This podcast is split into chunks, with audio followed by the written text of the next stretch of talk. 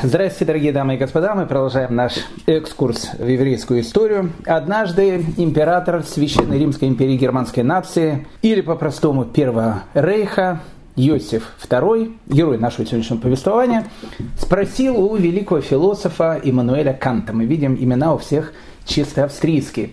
«Скажи мне, философ, а есть ли какое-то доказательство Бога в этом мире?» «Конечно, есть», – ответил Иммануэль Кант – хитро улыбнувшись. «И каково же оно?» – спросил император. «Евреи, Ваше Величество». «Евреи», – ответил Кант с той же самой хитрой ухмылкой.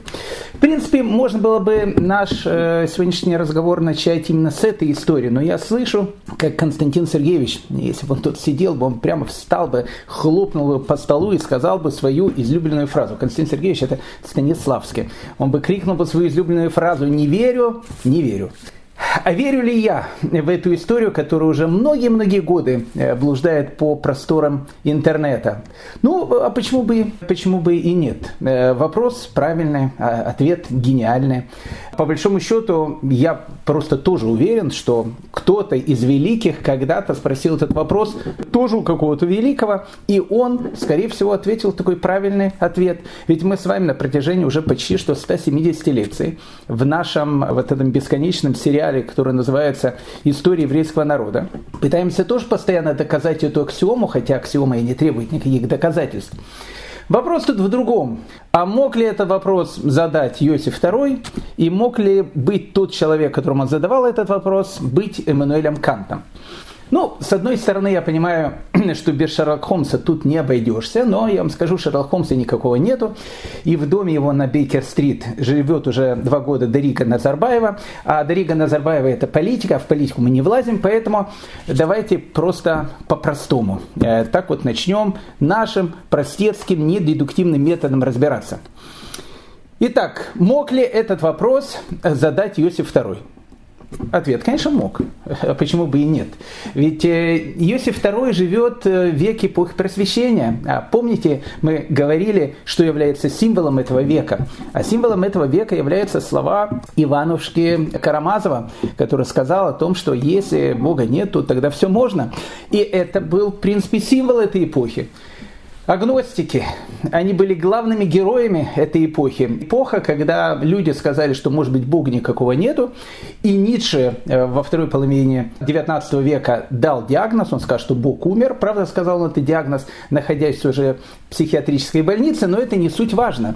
Но вопрос Иосифа II, который является таким же персонажем этой самой эпохи, эпохи просвещения, вполне уместный. А почему бы и нет? Есть ли доказательства Бога в этом мире? Так он спросил у великого философа. Так, во всяком случае, рассказывает эта история. Ну, еще раз, Иосиф II, опять же, мог задать этот вопрос. Мы говорили с вами на нашем прошлом разговоре о том, что Иосиф II, который правил 25 лет и вошел в историю как великий реформатор, мы сегодня будем с ним более подробно знакомиться, 11 тысяч указов э, он издает за свою жизнь, причем какие указы? Отменяет цензуру, говорит, что теперь императора можно критиковать, э, ну, э, закон о толерантности, о котором мы сегодня с вами тоже поговорим. Ну, огромный-огромный он реформатор, реформатор, демократ, реформатор, все вот как бы было в нем. Но при всем при этом мы говорили о том, что э, Иосиф II во всей э, своей священной Римской империи в Австрии, в Австро-Венгрии, ну не знаю, это большая очень империя, он закрывает половину монастырей. И все эти вот э, монахи, они приходили к императору со словами «Батюшка, что же нам теперь делать?» Он сказал, что делать, что делать? Идите работать, бездельники. И они шли работать. Поэтому Иосиф II, безусловно, безусловно, мог задать этот вопрос. Второй вопрос, а мог ли дать ответ на этот вопрос вопрос Эммануэль Кант. Ответ – нет, не мог. А почему Эммануэль Кант не мог дать ответ на этот вопрос? По одной простой причине. Потому что Эммануэль Кант был расистом. У нас есть один наш слушатель, я уверен, что он нас слушает сейчас также, из Хадеры. Он мне написал э, после нашего прошлого разговора, он сказал, Равгдали, слушайте, вот вы так что-то вас немножко заносит, у вас уже и Вольтер расист. Ну, во-первых, я прошу прощения, Вольтер не расист. Э, Вольтер, он основоположник современного расизма. Мы вот говорили в прошлом раз про Вольтера, э, но почему бы не сказать еще одну цитату. Black Lives Matter, записывайте. Они наши сейчас самые-самые э, лучшие слушатели все записывают. Европейцы мне кажутся высшими существами по сравнению с неграми, подобно тому, как негры относятся к обезьянам. Вольтер. Ну, а что тут говорить дальше? Поэтому, э, поэтому расизм, да, почему бы нет? А почему бы нет? Это тоже символ эпохи. Символ эпохи, которая обозначена словами «если Бога нет, то все можно». И именно в эту эпоху э, будет идти вот этот разговор человек, обезьяна, Чарльз Дарвин тоже не просто так начинает свои исследования, догадки и, и так дальше. Все начинается идти с этой эпохи. Эпоха просвещения, которая дает миру, Великую Французскую революцию, которая дает миру такие понятия, как свобода, равенство, братство, которая дает миру понятие современной демократии, в принципе, по которой мы живем до сегодняшнего дня, это эпоха, которая в принципе, начинает измерять черепа. Я не, я не шучу. Понятие расы и что по расам можно определить, какая раса выше, какая раса ниже, и низшие расы, в принципе, непонятно, имеют ли они право на существование. Она же возникает не в 1933 году и не даже в 1938 году, а Аушвиц-Биркенау начинается в эпоху просвещения. Вот это вот самая эпоха просвещения, в которой такие величайшие мудрецы, как Вольтер, Жан-Жак Руссо, Дидро и так дальше, Иммануэль Кант, о котором мы говорили, это, в принципе, эпоха начала расизма. Это эпоха начала секулярного антисемитизма, о котором мы с вами говорили и будем говорить. И нам это очень-очень важно будет потом понять. Мы будем об этом говорить не сейчас. Мы будем об этом говорить через, я думаю, много уроков. Но уже догадка на вопрос, а почему так было, она уже, наверное, будет возникать сейчас. Почему, допустим, когда Наполеон Бонапарт нападает на Россию, а Наполеон Бонапарт, прошу прощения, в 1798 году, войдя в Венецию, приказал э, разрубить э, ворот венецианского гетто, сжечь их на центральной площади гетто, которую назвал площадью свободы, и сказал, евреи, вы свободны. Наполеон, который провозглашает всеобщее равенство между всеми гражданами. Впервые он провозглашает это равенство между всеми. Почему же тогда, когда Наполеон Бонапарт входит в Россию, евреи, которые жили в те времена в черте седлости, жили в очень-очень э, таких э, тяжелых и сложных условиях, в полной тотальной бедноте, почему они все выходят как один, готовы умереть только, только чтобы Наполеон, не дай бог, не завоевал Россию? Почему? Почему это происходило, если Наполеон такой хороший? Если Иосиф II такой хороший? Где же этот самый антагонизм? Мы э, будем сегодня продолжать разбираться разбираться в этих вещах. Но мы начали говорить про расизм и про Канта. Давайте, давайте продолжим. Два-три слова. Ведь, как я сказал, эпоха просвещения, эпоха начала расизма. Вообще слово расизм, французское слово, оно появилось в веке 15 и обычно расой обозначали породы каких-то собак, овечек и так дальше. В 18 веке слово «раса» стали обозначать людей. Поэтому одни из ну, гениев этой эпохи, одни из глашатаев этой эпохи, такие ученые, допустим, как Жорж Луи Бюфон. Жорж Луи Бюфон, чтобы было понятно, это первый европеец, который написал труд по зоологии. И этот труд назывался «Естественная история». Ну, то есть, как бы вся современная зоология, вся современная наука, она начинается с Жорж Луи Бюфона. Вот Жорж Луи Бюфон э, один из еще раз, идеологов э, эпохи просвещения, ученый, э, он пишет следующую вещь. Все в человеке, даже облик, указывает на его превосходство над всеми живыми существами, и он прав. Он держится прямо и гордо. Его осанка свидетельствует о властности, его голова обращена к небу, а величественные черты лица отражают благородство его характера. Но эти качества присущи лишь белой расе, европейцам. Лишь он один, европеец, воплощает подлинную человеческую природу, которая оказалась выродившейся у всех остальных рас. Вы слышите? Вы слышите? Адольф Гитлер, он начинается Жорж Люи Бифона, потому что только европейская нация, она белая нация, она является как бы настоящим человеком, все остальное является э, выродками.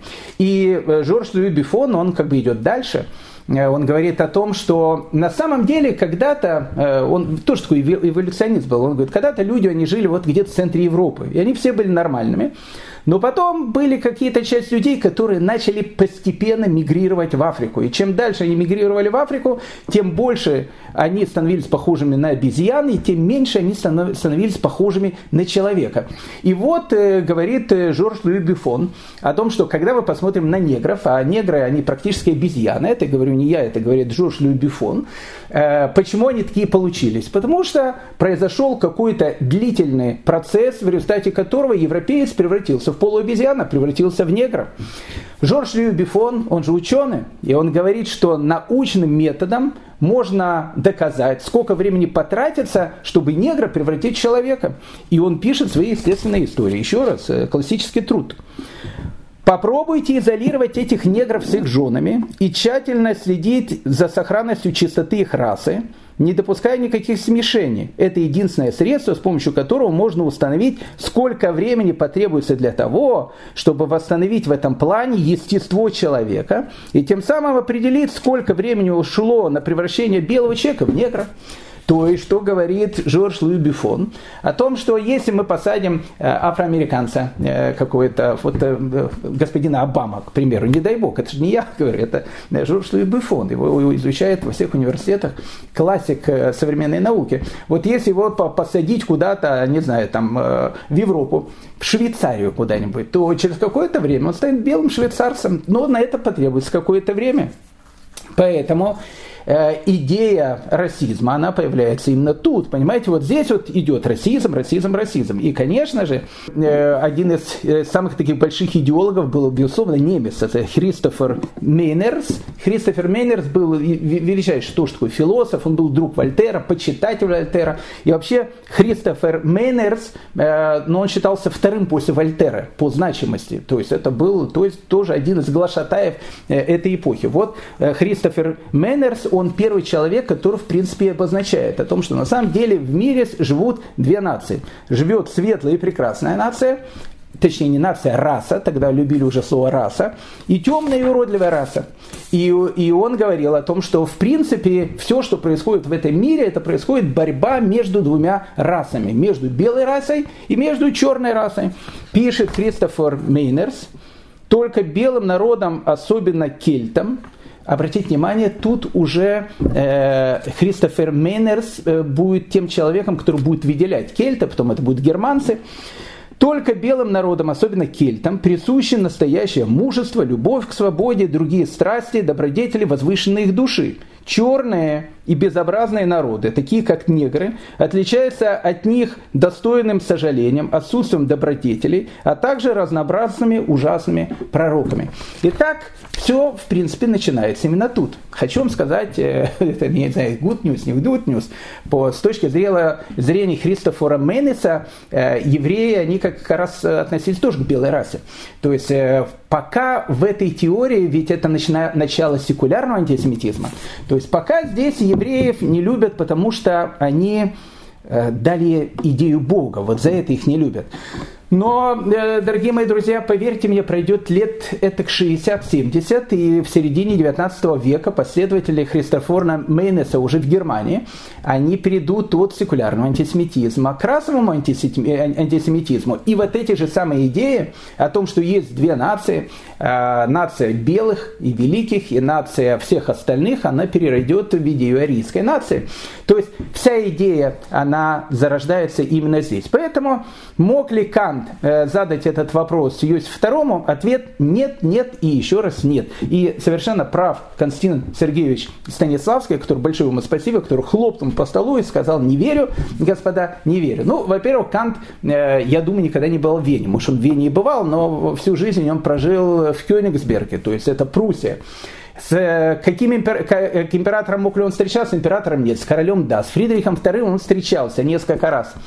Но даже то, что Кант никогда не был в Вене. Кант был расистом, самым настоящим расистом. Допустим, Кант высказывает идею о том, что э, если смешать две расы, то есть он открыто говорил, что если взять белого человека и негра и их смешать, то их потомство начинает деградировать.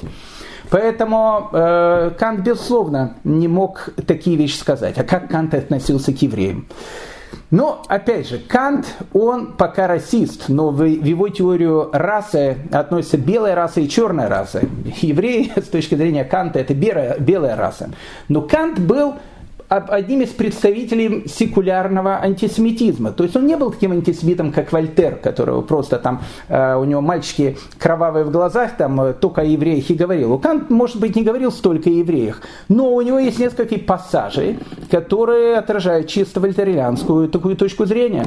Он считает о том, что иудаизм является самой страшной идеологией, которая только может быть. Почему? Потому что у иудаизма есть самые страшные черты, которые он может дать человеку. Поэтому Кант ненавидит все, что будет связано с Торой. Э, он ненавидит все, что будет связано с еврейской духовностью. Но в принципе, если еврей, с точки зрения Канта, в те времена, во времена секулярного антисемитизма, оденет немецкую одежду, начнет говорить по-немецки и скажет о том, что не хочу быть никаким э, евреем, а хочу быть только немцем. С точки зрения Канта, он хороший человек. У Канта были ученики, которые были евреи, которые были евреи абсолютно отошедшие от своих корней.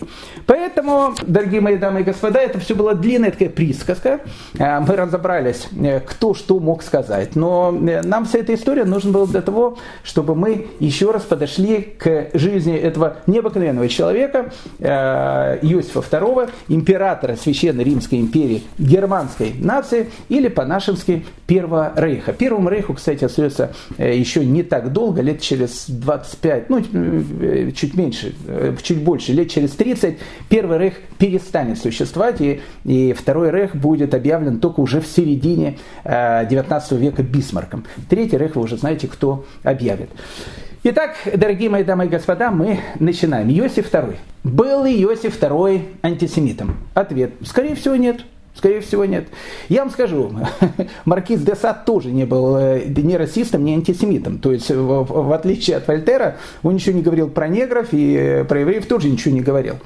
Поэтому можно ли сказать о том, что Иосиф II был таким патологическим антисемитом? Скорее всего, нет.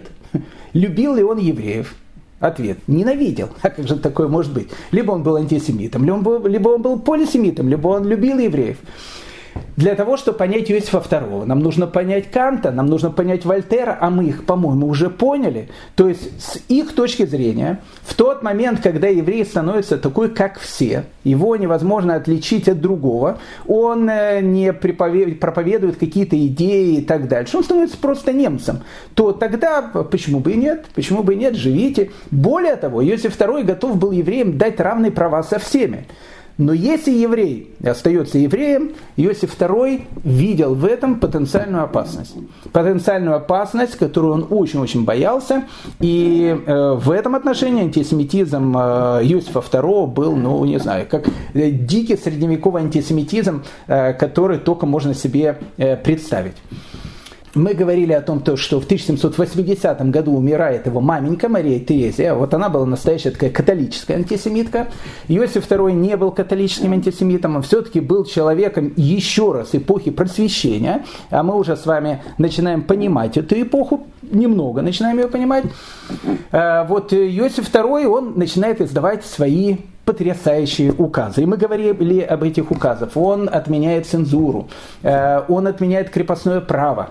С точки зрения Иосифа II запрещено теперь простому человеку кланяться перед аристократом, потому что, допустим, в Австрии было принято, что когда идет аристократ, особенно в сельской местности, все его видели, там кланялись, э, сразу там, не знаю, шапки снимали и, в общем, э, делали всякие вещи, чтобы показать о том, что мы твои холопы, ты наш хозяин. Иосиф II демократ, он говорит, что запрещено это делать. И причем ежегодно, он пере, ну, практически ежегодно, он переиздавал этот указ, проверять в деревне, нет ли вот этого раболепского отношения по отношению к другим людям, к аристократам. Все люди равны. В 1781 году э, он отменяет лейпцоль. Лейпцоль это э, на, вот этот вот страшный налог, который был у евреев во всех германских землях. Мы с вами говорили о том, что евреи они приравнивались к скоту. Э, когда э, Мозес э, Мендельсон он заходит в Берлин, его, он заходит через специальные ворота, через которые обычно проводили скот, и, и он должен был платить налог, лейпсоль. И когда он писал, сколько он должен был платить, столько же, сколько платили за польского быка. То есть евреи приравнивали к польскому быку. Это был страшно унизительная такая процедура, когда в вот эти вот, не, не знаю, налогощики, которые стояли около ворот, там пропускали скот, считали, кто сколько должен заплатить, и евреи сразу же стояли, их тоже как скот отчитывали. Лейпсоль, это ужасный такой унизительный указ, который был. Иосиф II, демократ, отменяет этот налог. Он говорит, что это унизительная вещь, она унижает достоинство человека, ни в коем случае этого не должно быть. Более того, он говорит о том, что евреи должны учиться в высших учебных заведениях. А почему нет? А, ведь до этого в Австрии, а Австрия была суперкатолическая страна, Мария Терезия, у него была мама вообще фанатичка. А, какие там э, евреи в университетах? Мы говорили с вами, что протестантского пастыря, если он начинал э, там что-то проповедовать, его просто могли в Австрии убить в 18 веке. Какие евреи в университете? И поэтому Иосиф II говорит о том, что нет, все евреи должны идти в университет, они имеют право заниматься в университетах. Более того, евреи должны научиться говорить на немецком языке. То есть они говорят на идыше, на своем этом жаргоне. Мы уже говорили про этот жаргон, идыш. Э, они должны учиться писать на немецком языке, говорить на немецком языке. Но перед тем, как еврей должен поступить в университет, еврей должен закончить школу. Поэтому евреев нужно принимать во все немецкие школы, причем большой радостью принимать. Если до этого какой еврей в, в какой-то немецкой школе? Принимать, принимать, принимать и еще раз принимать. Почему? Потому что учась в немецкой школе, еврей, говорил Иосиф II, постепенно перестанет быть э, ну, таким евреем, как он есть сейчас. Он станет немцем. Поэтому Иосиф II, в принципе, и не скрывает свое намерение. То есть, э, понимаете, для него не важно было, чтобы все евреи приняли хри- э, христианство. Хотя он об этом говорил. Он говорит, что лучше, моя вот цель, чтобы не все приняли христианство. Но не поэтому, не потому, что он был фанатиком, как, допустим, в средние века. С точки зрения Иосифа II, да пусть они хоть ислам примут, а лучше всего, чтобы они вообще стали агностиками. Лучше всего, чтобы они просто стали ну, ну, вот людьми эпохи просвещения. Просто вот, вот космополитами, которые будут жить на территории Австрии, которые будут говорить на немецком языке, которые ничем не будут отличаться от своих собратьев, тогда Иосиф II говорит, что евреям нужно представить огромнейшее количество различных прав. Таким евреям нужно дать землю, они должны работать на земле. Таким евреям нужно дать э, право, чтобы они занимались огромным количеством разных специальностей, селились где угодно, жили где они хотели были полноправыми гражданами вот этой огромной демократической страны, которую он строит. Но только с одним условием. Только с одним условием. Они должны забыть э, о том, что они евреи. А если они будут помнить о том, что они евреи? Если они будут помнить о том, что они евреи, это на самом деле э, с точки зрения Иосифа II очень и очень плохая вещь. При, при его маменьке э, Марии Терезе существовала определенная норма. А, а еще раз хочу сказать, Мария Терезия была просто такой вот, ну, такой фанатичкой, фанатичкой. А, по этой норме, допустим, в Богемии могло проживать 2600 семей, а в Моравии могло проживать 5400 еврейских семей. Обратите внимание. То есть, что говорит Мария Терезия? В Моравии должно проживать 5400 семей. Так, а секундочку, но они что, увеличиваются? Как бы сам Всевышний сказал, плодитесь, размножайтесь. Но, значит, если они увеличиваются, тот, кто увеличивается, плиз э, из нашей страны подальше. Почему? Потому что в нашей стране мы готовы терпеть в Моравии только 5400 семей, в Богеме чуть побольше, 8600. В Вене при Иосифе II могло жить только тысячу евреев. Так, ну а, а может тысячу один? Тысячу один? Какой тысячу один? Иосиф II, как только видел дополнительного еврея в своих землях, в этом отношении он был еще большим фанатиком, чем Фридрих II. Фридрих II был просто антисемитом, ну просто вот им евреев не, не любил и все. Даже секулярных, ну просто не любил. Ну вот таким вот, вот такой немецкий э, старый фриц, не случайно он был фрицем. Иосиф II в этом отношении, он не такой антисемит, он типа Канта, э, он как бы ничего, ничего плохого не имеет. Но если ты еврей, если ты ходишь в синагогу, если ты изучаешь Тору и так дальше, 5400 э, семей, не, не на одну больше, не на одну меньше. И Иосиф II следил за этими вещами. Причем Казалось бы, когда его матушка, императрица Мария Терезия, приказала всем долго жить в 1780 году, казалось бы, что ее сынок Иосиф II как-то, может быть, ну, не знаю, эти рамки раздвинет как-то, но 5400 семей, ну, ну как, э, люди-то, их становится все больше и больше, как можно, чтобы их было ровно 5400 семей? Нет, Иосиф II начинает даже и эти нормы уменьшать. И вот э, первый удар в этом отношении для Иосифа II, ну такой, знаете, чисто тяжелый психологический удар, это был 1772 год, когда еще, в принципе, он был соправителем э, со своей маменькой, э, императрицей Марией Терезией. В 1772 году как мы с вами говорили, э, произошло знаменательное событие. Произошел первый раздел Польши. И мы сказали, что благородные демократические державы, они решили, в общем, Польшу делить по кусочкам. Э, ну, такой лакомый самый кусочек э, захватила Российская империя, как э, это что понятно. А второй кусочек наш уже знакомый старый Фриц, Фридрих II, он тоже захватил кусочек. И довольно хороший кусочек захватила Австро-Венгрия. Тогда еще раз императором Австро-Венгрии был Иосиф II, его матушка, соправительница Мария Терезия. Он такой демократ, она, в общем, такой старый тиран, консерватор на троне. Вот они так уживали с 15 лет. Это была прекрасная такая вещь. Об этом можно много-много рассказывать. И вот, понимаете, но чем мама с сыночком были похожи, это отношение к евреям. И вот 1772 год. А у них, понимаете, все, э, вот, вот все подсчитано. Ни на одного еврея больше э, в Австрии быть не может. И вдруг к ним приходит Галиция. Ну, что такое Галиция? Галиция это, ну, не знаю, это территория современного Львова, Ивано-Франковска, Ужгорода, ну, не знаю, Черновцов. Вот эта, вот эта вся территория, она называется Галиция. Вся эта огромная территория, на которой к тому моменту жило 250, 225 тысяч евреев, отходит к Австрии. И вдруг э, Иосиф II, у которого там 5400 семей тут, 8600 э, семей там, э, в Вене не более тысячи человек, каждого человека считает, вдруг отходит 225 тысяч евреев. Причем каких евреев? Таких не просто евреев, а как Хазанов говорил, евреюк, настоящих таких. И, конечно, у Иосифа II произошел первый гипертонический криз, который мог перейти в инфаркт, потому что, э, ну, в общем, как бы, а, а что с этим делать?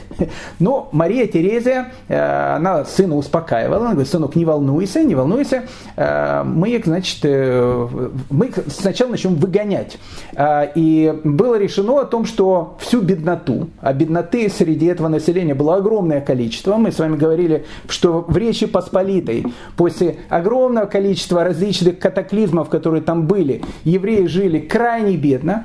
Так вот, те люди, у которых, э, скажем так, в кармане было меньше, чем положено по э, прожиточному минимуму, то, что называется, надо их вообще из страны выгнать. И тогда сказал Иосиф II, вот огромной массе этих галицийских евреев, несчастных, возвращайтесь обратно в Польшу, вы нам тут не нужны. И вот огромная эта толпа, 1772 год, беженцев – денег нету, беднота. И они их выгоняют со своих этих э, деревень, где они еле-еле волочили свое существование. Они подходят к границе с Польшей, а поляки их тоже не хотят принимать. И австрийцы не хотят принимать, и поляки их не хотят принимать. И вот начинается вот это вот стояние на границе. И это стояние на границе, наступила зима, они начали там мерзнуть. Это была страшная вещь, то есть их никто не хотел принимать, люди просто умирали с голоду. Но, в конце концов, э, Иосиф II, видя о том, что начинается э, иммиграционный бум, э, как в некоторых восточноевропейских странах на границе между тогда еще частью Речи Посполитой под названием Белоруссия и Польша, тогда это еще была единая страна, вот для того, чтобы не начался этот иммиграционный бум, и уже средства массовой информации, а уже газеты были, начинают писать о том, что люди мерзнут на границе, Иосиф II говорит, ладно, все, чтобы, чтобы эти, это он же демократ, э, поселить этих, пускай тут живут, и вообще, чтобы их тут никто не видел, прозябает тут, дохнут, в общем, все что угодно, тут прямо рядом с границей. Но, чтобы далеко они, в общем, никуда не шли. И у Иосифа II начинается политика, что делать с этими огромными массами, которые, в общем, э, пришли, в принципе, в э, его Австрию, священную Римскую империю германской нации, Первый Рейх. Идея Первого Рейха, она, видите, недалека уже от э, его третьего образца. Поэтому что делать? Что делать? Ну, то, что и делал, в принципе, Фридрих II, нужно уменьшить рождаемость.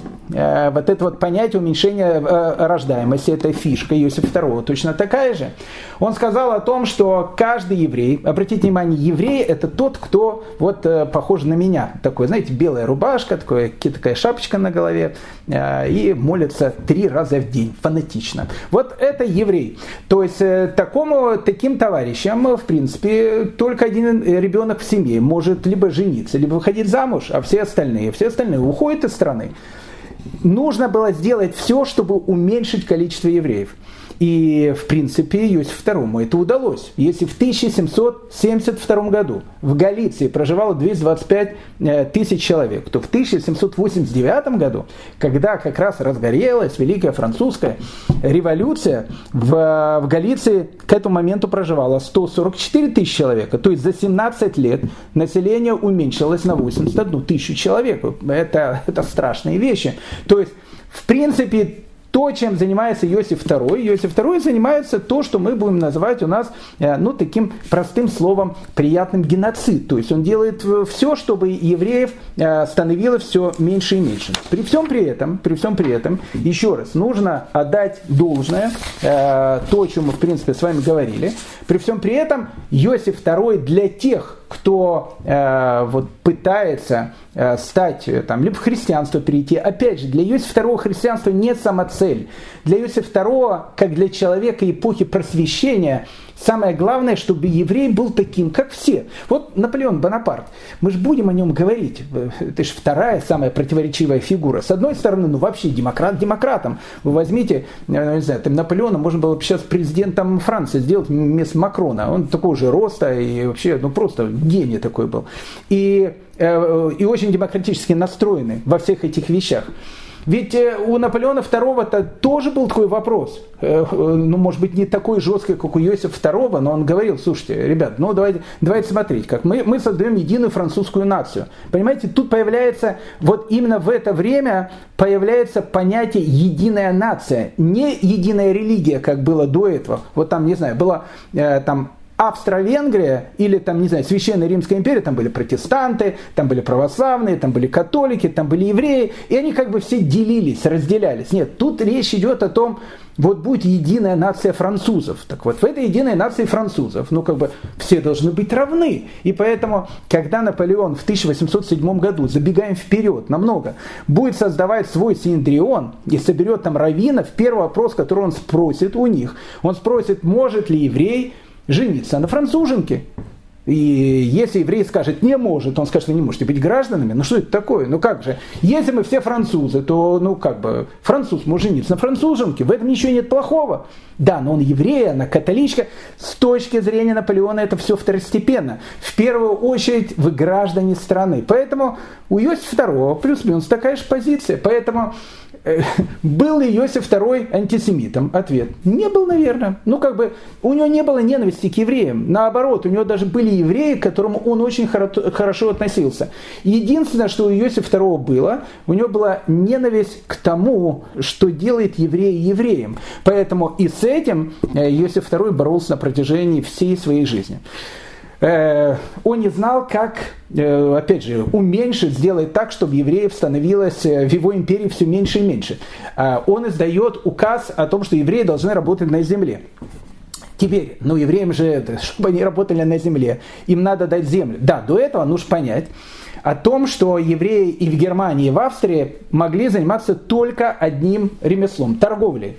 Почему евреев говорили, что все евреи торгаши? По одной простой причине, потому что евреи больше ничем другим заниматься не могли. Если, допустим, в средние века им э, разрешали заниматься, там, не знаю, банковским делом, то, что называлось, были там менялами, и, э, и ради этого держали, то сейчас банкиров, христиан, э, сами то, что называется, с ушами, то есть у всех, и с у всех есть есть банки, у всех есть то, что нужно. Поэтому евреи банкиры не нужны. Евреи нужны мелкие торговцы. Вот пускай занимается торговлей. А если еврей хочет чем другим заниматься, запрещено. Поэтому Иосиф II, который еще раз был демократом, говорит о том, что надо дать евреям, чтобы они обрабатывали землю. И, в общем, как бы все, в общем, евреи занимались землей. Но как бы указ был указан. Евреев начали выселять из каких-то маленьких э, населенных пунктов, где они были. И, и евреи говорили, а где же земля, которую обрабатывать? Им давали какие-то маленькие клочки земли, которые были совершенно не обработаны, на которых ничего не могло расти. И люди, которые выгоняли с одного места на другое, они просто голодали, значит, начался среди евреев голод, и Иосиф II понимает о том, что так, в принципе, он евреев добьет, но, но, но в принципе, как бы реформа его дальше, э, дальше этого момента не особенно пойдет. Для того, чтобы э, вычислить, сколько вообще евреев живет на территории э, Австрии, а это нужно было знать. Почему? Потому что Иосиф II евреев нужно было знать количество не из-за того, что они платят налоги. Евреев там было не очень много. Евреев нужно было знать количество, чтобы их не было больше, чем Иосиф II готов был терпеть э, в своем государстве. А как их узнать? Там, они как э, все э, на одно лицо. Как говорится, знаете, в великой каббалистической мудрости, это, Зор говорит, не помню, что говорит, тот, кто кушает мацу, помните, это на армете, русский перевод, узнаю я по лицу. То есть он, он сразу узнавал тех, кто кушает мацу, поэтому надо было как-то их вычислять. А как их вычислить? И тогда, в 1789 году, Иосиф II, который, опять же, а Иосиф II, он, он же, он же, как бы, он же реформатор, он реформы делает. Э, мы же говорили, помните, э, э, кстати, тоже Иосиф II. Иосиф II, кстати, закрывает кладбище, старое еврейское кладбище в Праге. Мы постоянно возвращаемся в Прагу. Тот район, который в 1850 году назовут Иосифов, в честь него, там, где находится старое еврейское гетто, и там, где, там находится старое еврейское кладбище.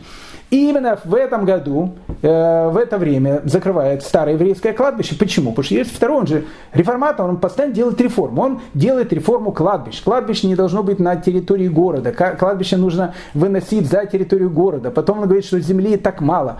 Э, всех нужно хоронить там в одних могилах. И поэтому Вольга Амадея Моцарта, мы уже об этом говорили, его похоронили, в принципе, в братской могиле. Э, не потому что он бедный такой был, потому что есть второй, у него такие были указы, как бы, надо надо, в общем, как бы, он был демократом, понимаете, у него вот все-таки демократические вещи, э, реформатор, идеи какие-то. И вот в 1789 году Иосиф II говорит о том, что евреям нужно начать давать фамилии. Причем, что интересно, в, в, в Австрии евреям начали давать фамилии еще раньше, чем немцам. Потому что как бы немцы, ну ладно, что там с ними, пускай там живут и все. Самое главное, это же количество евреев, которые живут э, на территории страны. И в 1789 году первая страна в мире, где евреям официально начали давать фамилии. В основном где?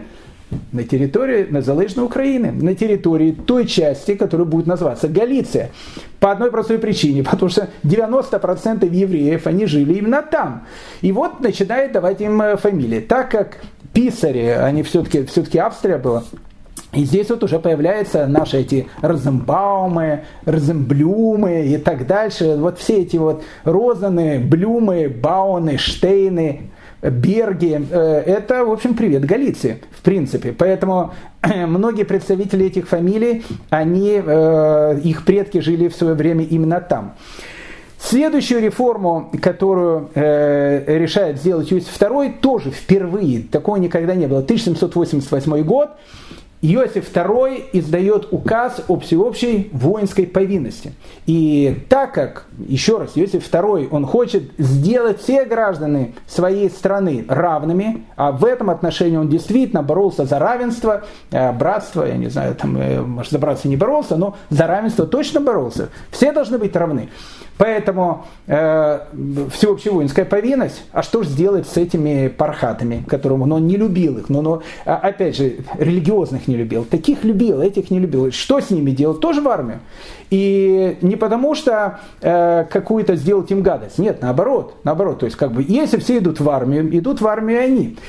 Но ведь евреи, если пойдет в армию, а в армии тогда служили 17 лет, это в России 25, э, э, у Иосифа II 17, немножко меньше, но все равно много.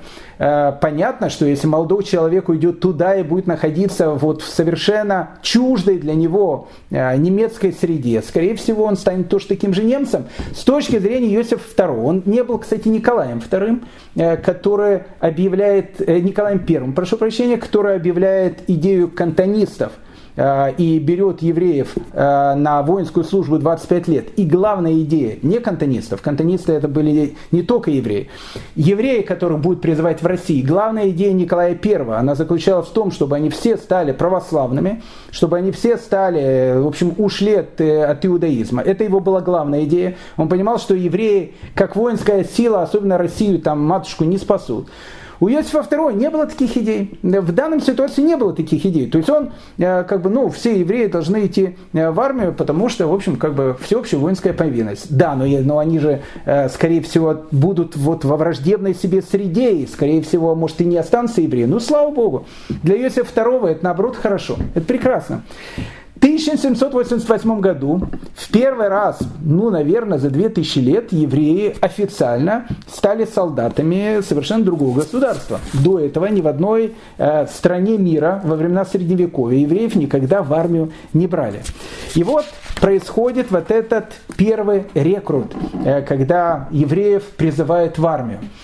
Э, был один очевидец, э, который видел вот эту вот вот эту вот э, полную трагизма картину, когда молодых ребят с Праги, а может быть они не только с Праги, с Богемии, скорее всего их привезли в Прагу, их отправляют в армию, и они не знают, что с ними будет. Молодые ребята, они идут в армию на 17 лет, и, э, скорее всего, они уже там и не женятся, и, скорее всего, не знаю, там детей, скорее всего, может, и не будет иметь. Люди тогда жили в те времена 30 лет, ну, знаю, 35 лет, а тут ребятам, они выйдут из армии, когда у них будет возраст, о котором говорят, у нас столько не живут, понимаете?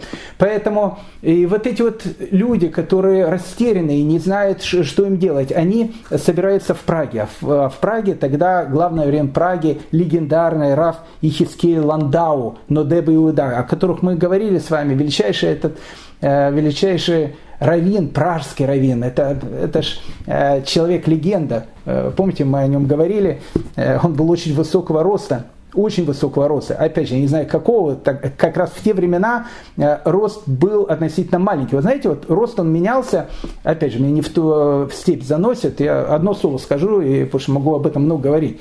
Знаете, вот, допустим, в античном мире люди были, в принципе, высокие, а вот во времена Средневековья люди стали такими карликами, пигмеями. Но об этом э, было много разных вещей, там не доедали и так дальше. Поэтому э, посмотрите рыцарские доспехи э, многих рыцарей, в общем, такие шпендики, э, такие небольшие. Поэтому в те времена э, рост он начинает опять же набирать уже там э, в, конце 18 начале 19 века, опять рост идет вверх. Но про э, Рафи Хискель Ландау говорит, что он действительно был какой-то огромного роста. Э, и когда он, э, его пригласили в Прагу, он э, в старой новой синагоге, там есть кресло, в котором восседал Маораль из Праги, тот, который голым сделал еще в 17 веке.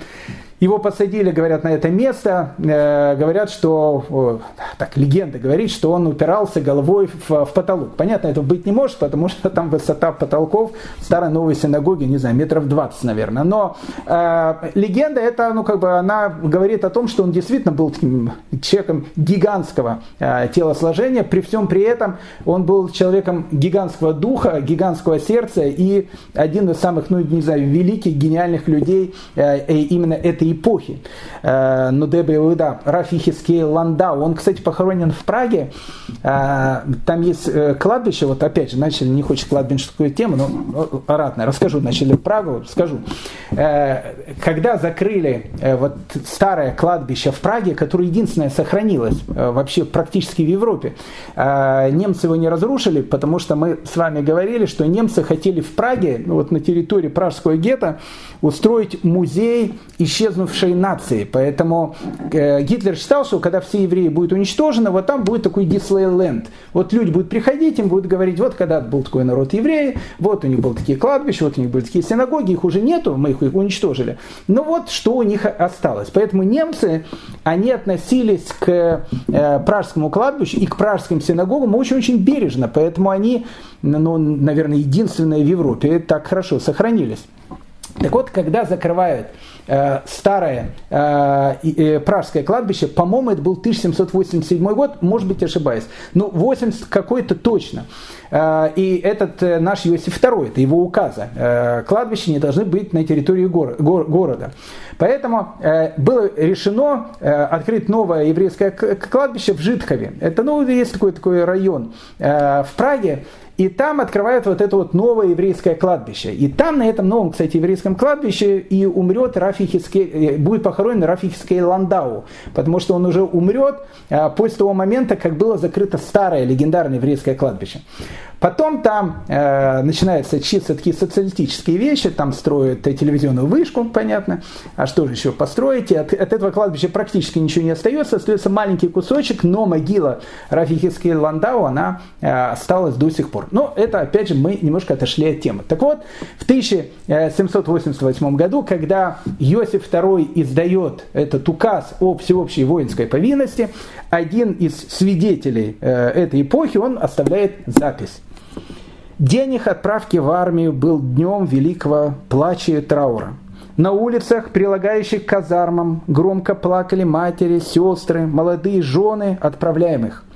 Наш великий раввин Рафи Ландау явился в казарму и произнес речь, в которой увещевал рекрутов покориться воле кесаря и безропотно идти на службу, но стараться и там соблюдать закон еврейской веры и в особенности ежедневную молитву. При этом Равин передал каждому сверток со всеми молитвенными принадлежностями.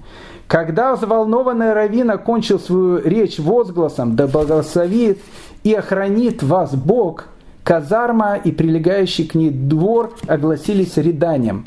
Рекруты бросились на колени перед престарелым раввином, как бы умоляя о спасении – рыдающего равина, близкого к обморку, едва успели увести. Вот, э, вот это э, реформы, вот это реформы Иосифа II. Ну, как бы все эти реформы, они продолжались, продолжались, пока пока. Э, всегда ищи, как говорится, турка. Пока не пришли, в общем, турки. Э, турки, они будут, кстати, э, героями нашего повествования на протяжении нескольких следующих уроков, поэтому с ними надо знакомиться тут, именно с Иосиф II. Потому что Иосиф II и турки, ну, это отдельная совершенно тема. В 1787 году, за год до того, как евреев начали призывать рекрутерами в австрийскую армию, Турки объявляют войну России. В 1788 году Австрия и Иосиф II тоже объявляют войну Турции. Почему? Потому что Иосиф II, кстати, очень любил Екатерину II. Не в смысле, как э, так, э, так любил, а в смысле они, в общем, как бы были очень близки по духу друг к другу. Они, в общем, как бы, ну, действительно очень симпатизировали друг другу. И вот Иосиф II, значит, объявляет войну Турции. Э, это был совершенно потрясающий эпизод. Ну, он, он, может быть, не совсем имеет отношение к нашей теме, хотя имеет отношение к нашей теме, потому что мы плавно перейдем с этого эпизода э, в э, Турцию. В принципе, все великие реформы Иосифа II, они как раз и заканчиваются здесь, э, на территории Румынии. Кстати, у нас есть наши уважаемые слушатели, которые мне уже не первый раз говорят, Равгали, вы чего не рассказываете историю евреев Румынии, э, историю евреев в Молдавии, Бессарабия, все вот это вот территория, э, Валахия. Почему ничего не рассказывать? Там все-таки э, граф Дракула жил. И, э, дорогие дамы и господа, расскажем. Мы еще к Молдавии и к Румынии и к Дракула мы еще вернемся в следующих сериях нашей картины. Пока нам нужен город Карансебиш, город недалеко от Бухареста. Так вот, э, э, этот город Карансебиш, он, в принципе, и стал Рубиконом в, плохом смысле этого слова, через который Иосиф II, перейдя, в принципе, и буквально через несколько лет умер э, в полном бесславии и, в общем, с большой очень трагедией, которая произошла у, этого самого Карансебиша. Итак, он переходит в, на территорию Румынии, потому что там эта часть она контролируется Турцией, и, в общем, он как бы выступает со 100-тысячным войском для того, чтобы дать бой туркам. И, в принципе, дал бы, скорее всего, неплохой э, бой. Около вот этого местечка Карансебиш протекает речка, которая называется Тимиш. А, в этой речке Тимиш есть мост. И вот, значит, 100-тысячное войско, оно подходит, значит, поздно вечером, уже наступает ночь, к речке Тимиш, там, в общем, мост, и э, военачальники, Иосиф II, он вместе со своей армией, он говорит, не останавливаемся, идем вперед, потому что за, на той стороне реки там, скорее всего, находятся турки. И если вот мы сейчас перейдем реку Тимиш, мы ударим, значит, э, э, туркам, э, турок, э, турок заставим врасплох и, в общем, как бы победим наше сражение. План был вообще совершенно потрясающий. Но для того, чтобы проверить, где находятся турки впереди, а войска не идут вперед, Иосиф II решил послать значит, через этот мост, э, там, э, через речку Тимиш, э, отряд гусаров. Ну, гусары, они и в Австро-Венгрии были гусарами, не только в России, и не только поручик, там, этот, эта вся компания, она везде, в любой стране мира. И вот, значит, гусарский такой полк, он переходит, значит, через этот мост, через речку Тимиш, и вдруг он встречает табор цыган. Цыганы, цыганки, все там с гитарами, все эти вещи. Но самое главное, что у цыган было много бутылок, э, много бочек со шнапсом. Откуда у них был шнапс, непонятно, но, в общем, как бы было много. Гусары такие радостные, они находят не турок, а находят цыганок, цыган и шнапс. И, в общем, как бы начинают то, что называется, э, отмечать переход через речку э, Тимиш. А э, с другой стороны э, реки, они не знают, там, наступать, не наступать, то, ну, как бы гусар отправили вперед, а, в общем, гусары не, не, как бы не пришли. Гусары пьют. Пьют, как говорили в России. Ну, тогда э, решено было послать э, вперед э, отряд сербских пехотинцев. Это все была часть, в общем, эти э, формирования. Они входили в, э, в, в армию многоязычную австрийскую. И, значит, сербские пехотинцы, они перешли речку Тимиш искать гусаров. Вдруг они видят гусары с цыганками, там, там, гитарами, со шнапсами, все эти вещи. Они говорят, мы тоже хотим, мы тоже как бы ничто человеческое нам не чуждо, даже сербам.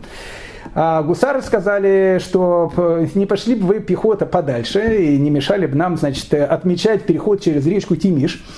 Но э, сербская пехота была тоже обижена на эти все вещи. И, в общем, с гусарами начались э, сначала перебранка, потом перестрелка. Все были страшно пьяные. Э, и гусары решили из этих бочек, э, в которых они шнапс нашли, сделать такую, значит, какую-то оборону себе. Сделали бочек оборону. Цыган, значит, всех эвакуировали. И, в общем, начинается у них там перестрелка там по пьяни между пехотинцами и, в общем, гусарами. Э, люди, которые находятся на другой стороне Тимиша, там, в, в принципе, статичная армия, они слышат какую-то стрельбу, они думают, не, непонятно, что такое, они говорят, давайте срочно надо выходить, э, переходить через реку, наверное, наши встретили турок, надо им как-то, в общем, спасать. Первый же отряд, который приходит туда и видит, что там происходит, они видят, что, в общем, как бы турок там никаких нету. Идет, значит, э, по пьяни люди, то, что называется, отмечают э, э, день, день воздушно вооруженных сил, день десантника, в общем, в принципе, отмечают. И тогда один из офицеров, увидев все эти картины, начал кричать «Хальт, хальт!» «Хальт, хальт!» на, на немецком означает «стойте, стойте!» А сзади, люди что не слышат, они слово «хальт» услышали как «Аллах». А в принципе, со словом «Аллах Акбар» э, шли не только э, современные э, воины, но и турки тоже шли в бой. И вот в это «хальт» они услышали как «Аллах». И вдруг они начали кричать, слушайте, там турки. И огромная масса, значит, переходит Тимиш. Другая масса, она находится за Тимишем. И те, которые находятся, перешли Тимиш, решили начать стрелять пушками по туркам. А турок вообще там на расстоянии расстоянии двух дней пути не было. Они начали стрелять по, по неким туркам, которые были, понятно, их же войска. Те подумали, что по ним стреляют турки, начали отвечать, и началось целое побоище. То есть люди в темноте стреляли, просто резали, убивали друг друга, думая о том, что они борются с турками. Все закончилось э, тем, что недалеко от перехода в Тимиш находился огромнейший склад с боеприпасами. Э, думая о том, что там находятся турки, туда попало ядро. Произошел произошел страшный взрыв. После этого разбомбили мост через эту речку Тимиш, и э, Иосиф II несчастно упал в воду, еле остался живым. Закончилось все сражение тем, что э, Иосиф II не проиграл у турок, ну и не выиграл у турок, но лишился всего своего войска, потому что оно, э, в общем, э, перебило друг друга. После этой потрясающей битвы у Иосифа II был перелом руки, три выбитых зуба, сотрясение мозга, и, в общем, и, и все. И через несколько лет он не выдержал вот этого поражения, и он в 1790 году умирает, а его предшественник предшественник, кстати, практически сразу практически все реформы его отменяет. И пройдет еще, э, кстати, немало лет, пока в, э, в Австрию вернутся те реформы, которые Иосиф II хотел, э, хотел, в общем, как бы вести в своей стране. Поэтому, дорогие мои друзья, Иосиф II, как я сказал, человек очень противоречивый. С одной стороны, мы теперь понимаем, почему, когда в 1550 году часть пражского еврейства, которые уже считали себя в первую очередь немцами, э, считала о том, что честь Иосифа II надо назвать бывшее еврейское гетто, потому что действительно они считали, что Иосиф II, он пытался дать евреям какие-то права и действительно давал эти права, и, и, э, и огромное количество привилегий давал для евреев. Еще раз, все было совершенно открыто открыто. Но для большей части еврейского народа Иосиф II остается бабаем. Бабаем в том смысле слова, что это был человек, который, в принципе, пытался уничтожить э, евреев э, как, как нацию не физически, физически ни в коем случае. Он пытался их уничтожить духовно, чтобы они, э, чтобы они полностью ассимилировались. Итак, э, дорогие мои друзья, давайте мы будем оставим все-таки Вену. Э, сейчас э, в Вене уже, видите, коронавирусные ограничения тоже потихоньку сменяют, снимаются. В Вену мы еще вернемся, и, кстати, неоднократно вернемся. Нам нужны были турки, потому что мы сейчас едем с вами в Турцию. А на следующих нескольких занятий, поверьте мне, нам предстоит с вами ну, совершенно потрясающее путешествие – во-первых, мы с вами познакомимся и сегодня начнем знакомиться э, с необыкновенным таким человеком, раввином, которого звали Рафхаем Йосиф Давид Азулай. У него было три имени, кстати, очень редко. Хаим Йосиф Давид Азулай. В еврейскую историю он входит под именем Рабейну Хида.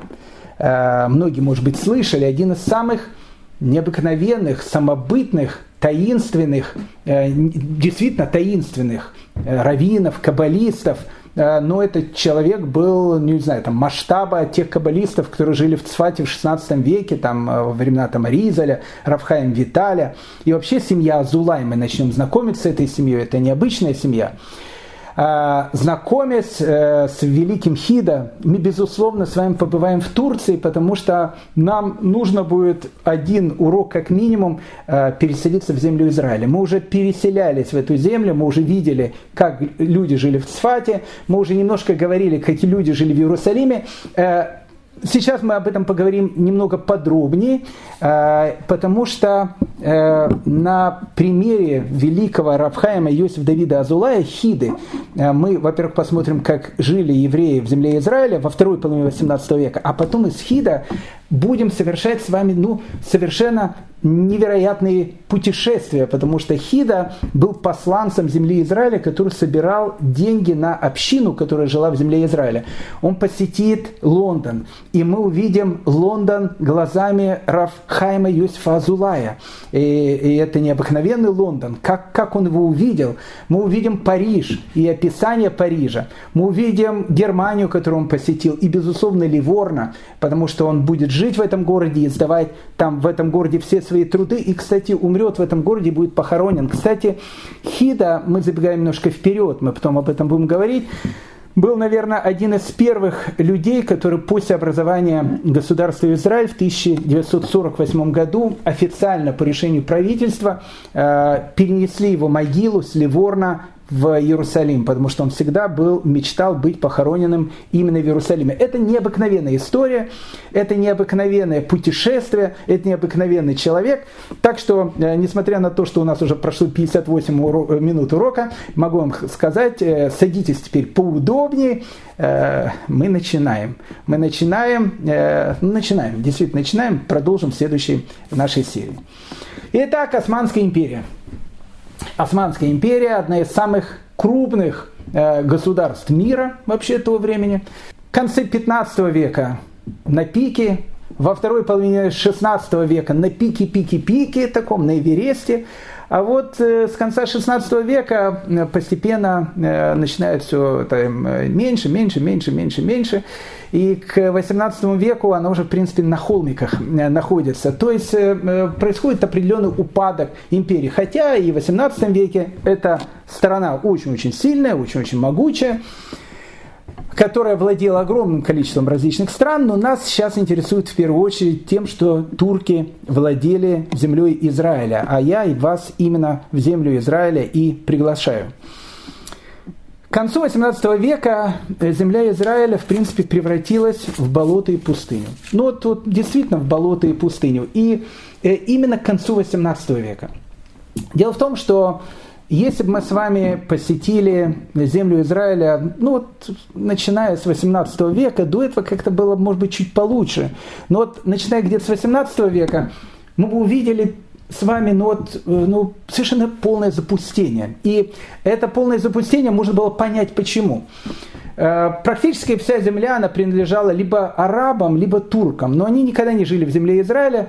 Э, такая вот э, сосредоточенность на мечети Аль-Акса и так дальше, что мы освободим, умрем и так дальше, она, в общем, в принципе, появляется уже в 20 веке. А до этого как-то, не, ну, Аль-Акса тоже было, безусловно, святым местом, но, но, понимаете, если это было бы святое место, оно не находилось бы в таком полном запустении и не считалось бы полным захолустьем Ансманской империи империя. А это и вправду какое-то захолустье. В общем, ну просто захолустье, захолустье. Вот эти, значит, товарищи, э, которые владеют э, огромными э, частями земли, земли Израиля, опять же, прошу прощения за тавтологию, там турки, арабы, они не живут в земле Израиля, они живут там в Сирии, в Египте и так дальше. Теперь, они ее сдают в аренду бедным арабам. Арабского населения там тоже было очень мало. Тоже очень мало. Арабы в основном, которые сейчас живут в земле Израиля, они тоже туда начали приезжать в 20 веке. И то, когда евреи начали как-то эту землю обрабатывать, тогда они начали туда приезжать. До этого какие-то бедуинские племена, которые ходили туда-сюда. Ну и какие-то бедные, оседлые, в общем, как бы несчастные э, арабские деревни. Ну, действительно несчастные. Просто бедные, несчастные, оседлые. Э, эти товарищи, которые владели этой землей, на этой земле не жили, но э, требовали гигантские какие-то налоги. Причем, если арабы давали гигантские налоги, то евреи должны были давать даже не гигантские налоги. Даже нельзя сказать, что они были гигантские. Они были титанически гигантскими налогами. То есть, но одним словом, выжить в такой ситуации было ну, просто практически невозможно. Поэтому землю покидает огромное количество людей, она постепенно пустеет. Э, все леса Галилеи к этому моменту и горы Кармель были вырублены. Э, многие сельскохозяйственные угодья были затоптаны и превращены в пустыню, потому что ну, просто там никто ничего не делал. Все уходили.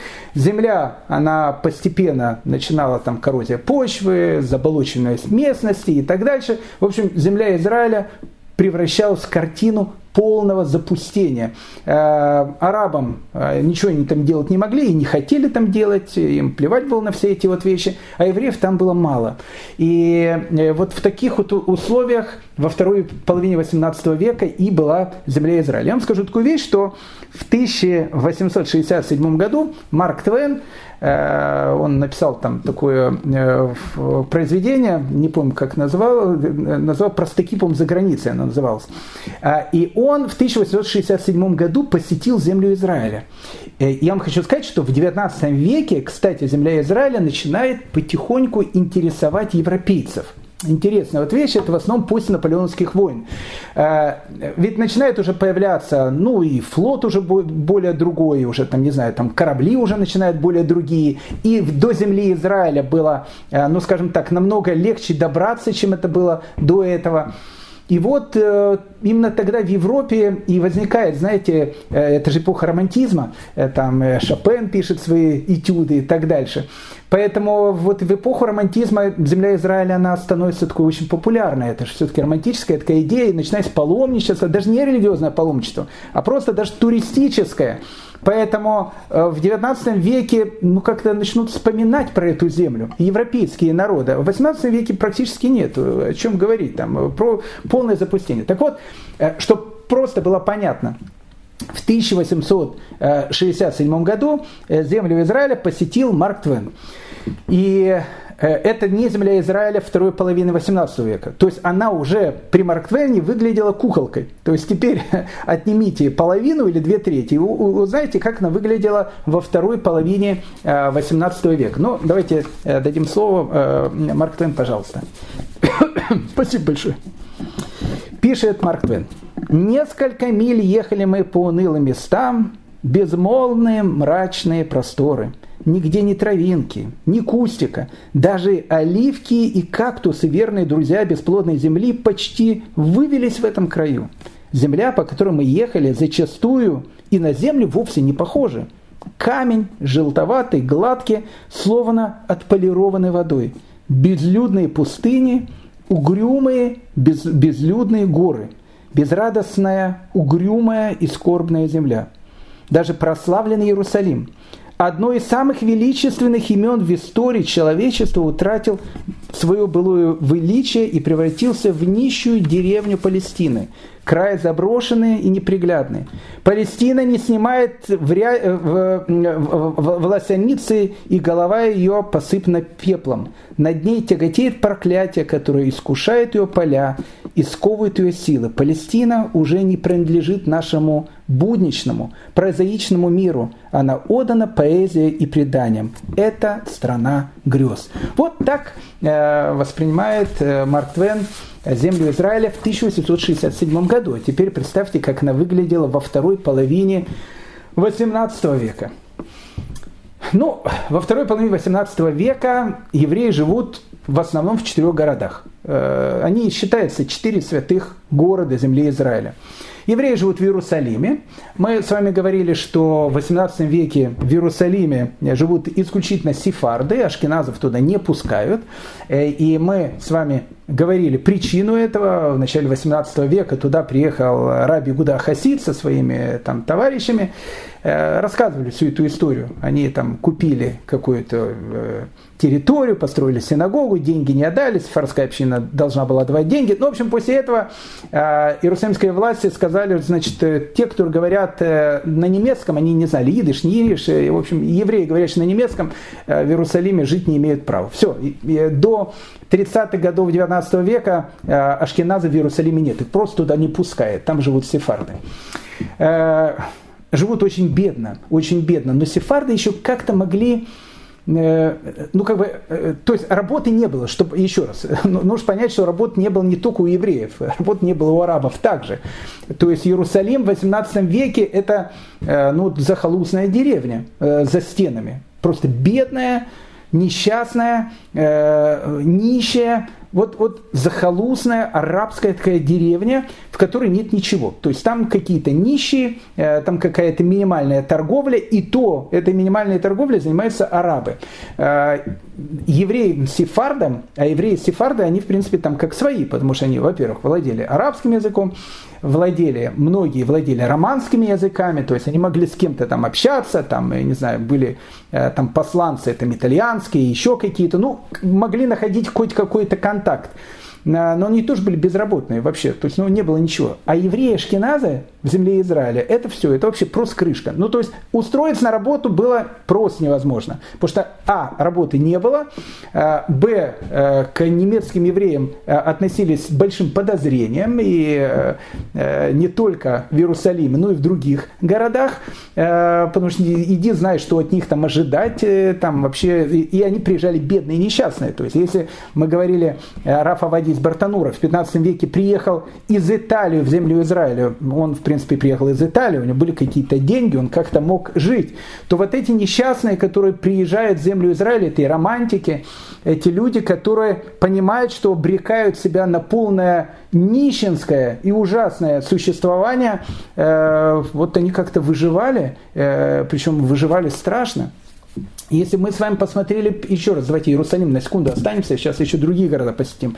Если бы мы э, с вами посмотрели бы Иерусалим э, 18 века, в котором живут сефарды, а сефарды, еще раз, по отношению с ашкеназами, они живут, хоть как-то живут, это была страшная вещь. То есть э, очевидец этой картины, которую вот описывают, что там происходило, эти вот страшные домики, ну, понятно, полов не было, земля, земляной какой-то пол, люди спали прямо на каком-то, немножко у них сена было вместо кровати, страшная антисанитария, страшная скученность, полная беднота, э, э, зимой холодно в Иерусалиме, а летом очень жарко в Иерусалиме. Воды очень мало, еды очень мало и постоянно болезни. Постоянно болезни. В земле Израиля, ну, постоянно чума, чума, чума, чума. Одна чума заканчивается, пару лет еще одна чума. И она косит, косит, косит, косит. Все, которые там живут. То есть ну, жить тогда в Иерусалиме то же самое, что э, вот э, Макс, э, Маск хочет там на Марс послать. Вот это вот, знаете, первые колонизаторы Марса будут. Но, и, честно сказать, я уверен, что они будут жить в тысячу раз более хороших условиях, чем евреи, которые жили в Иерусалиме. Да, ну сейчас, вернемся к Иерусалиму. Теперь, у нас есть еще город Хеврон.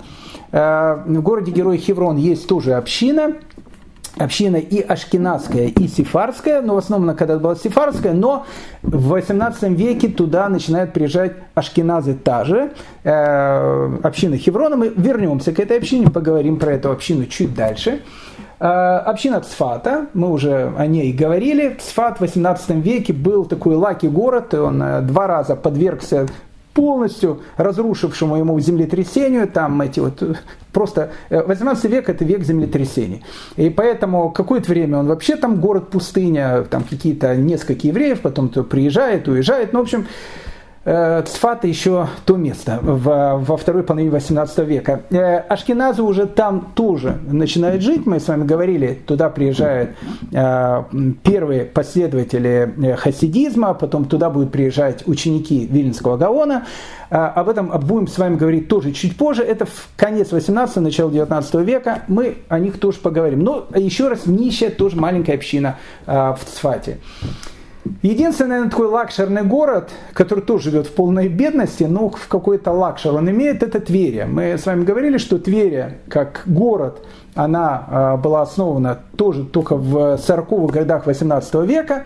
Э, и это был в свое время тоже чисто сефардский город, сефардская община, но уже то, что туда начинают приезжать какие-то ашкеназские семьи, э, тоже постоянные эпидемии, тоже полная беднота. Ну, в общем, в общем, э, страна Израиля в те времена представляет из себя очень и очень печальную картину. При всем при этом, при всем при этом, как я сказал, и евреи, и христиане, они, в общем, как бы в земле Израиля подвергались ну, полной такой фанатичной дискриминации, она, ну, в принципе, была принята в, э, сефар, в арабских странах, это закон Зими, э, не все, э, всем не мусульмане, они были лишены определенной части прав, но Особенно в Иерусалиме это доходило там до определенной формы таких фанатизма.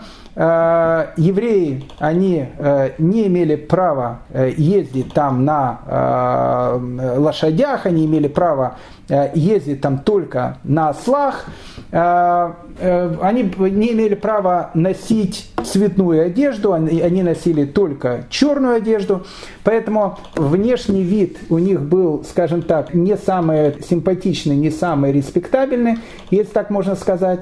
Вот, в принципе, так евреи земле Израиля и живут. Самая страшная вещь, которая происходила у евреев при полной бедности и при полном э, нищенском существовании, в котором они все находились, как я сказал, это непомерные налоги. То есть, еще раз, кушать было нечего, э, экономические условия были ну, совершенно кошмарные, ужасные, и еще вот эти вот налоги. Причем паши, которые, ну, в общем, были, скажем так, губернаторами этой местности, они очень напоминали римских прокураторов. А многие римские прокураторы, они, в принципе, приезжали в свои э, прокуратуры, были бы прокурорами там, о том, что это ненадолго, и понимая о том, что вот э, жизнь она быстротечна, и э, надо брать все лучшее от жизни. И поэтому вот те несколько лет, то, что там там прокураторы или паши во времена Османской империи находились там на своей местности, в принципе, они занимались тем, что они, в принципе, грабили народ. Евреи, в отличие от арабов, они платили в несколько раз больше, чем арабы. То есть арабы там нищенствовали, а у евреев это вообще был какой-то ужас. Особенно все вот эти вот вещи и поборы, которые были, они особенно были в Иерусалиме. Паша, как, правильно, как правило, туда переезжал перед Песохом. Опять же, идет еще со времен прокураторов. Они тоже обычно перед Песохом из Кесарии приезжали в Иерусалим, чтобы следить, как идут э, праздники паломничества. Паши э, по старой римской традиции приезжали э, в Иерусалим и находились там ну, где-то два месяца до праздника Шавуот. Это, это время они делали то, что они в принципе собирали деньги, которые, в общем, им нужно было дать. В принципе, у многих евреев денег вообще не было. Поэтому для того, чтобы евреи дали деньги, э, паши вот эти вот там два месяца, они занимались, ну, полным рэкетом э, начала 90-х годов. То есть, ну, в полном, в полном значении этого слова. Брали отцов семейств, сажали их в тюрьмы, начинали их пытать, там, э, присылали фотографии родственникам, держа там на груди, не знаю, там утюг там горячий, значит, со словами «не вернешь деньги, то мужа своего не увидишь». Ну, в общем, какой-то кошмар начинался. Поэтому, в принципе, э, для жителей Иерусалима вот этот вот период от Песаха до Шивота, когда туда переезжал Паша и начинал э, забирать у них деньги, которых и так у них не было, это был вот такие минуты ужаса, которые, которые тогда наступали. И вот в этой самой земле, которая в 18 веке находится, еще раз, не в самом лучшем своем э, таком э, состоянии, и э, будет, э, в принципе, начинаться наша история, история Рафхайма Йосиф Давида Азулая. История совершенно потрясающая, но перед тем, как мы э, начнем говорить об этой истории, Э, нам нужно будет немножко рассказать про эту необыкновенную Кастильскую семью, потому что для того, чтобы понять Рафхайма, Иосифа, Давида, Азулая, э, нам нужно будет с вами совершить далекое путешествие в Италию второй половины 15 э, века потом Кастилию, потом мы с вами покинем Кастилию и вновь очутимся в Марокко, в городе Фесе. Потом мы с вами вместе с далеким предком, прапрапрадедушкой Раф э, Хаима Иосифа Давида Азулая, Раф э, Авраамом Азулаем, необычным совершенно человеком, совершим путешествие из Марокко в землю Израиля. И э, будем с вами говорить, вернемся к 1724 году, когда и родится герой нашего повествования. Но поверьте мне, 80 дней вокруг света Жюль Верна или там э, в поисках капитана Гранта будет просто отдыхать от тех историй и приключений, которые нас с вами всех ожидают.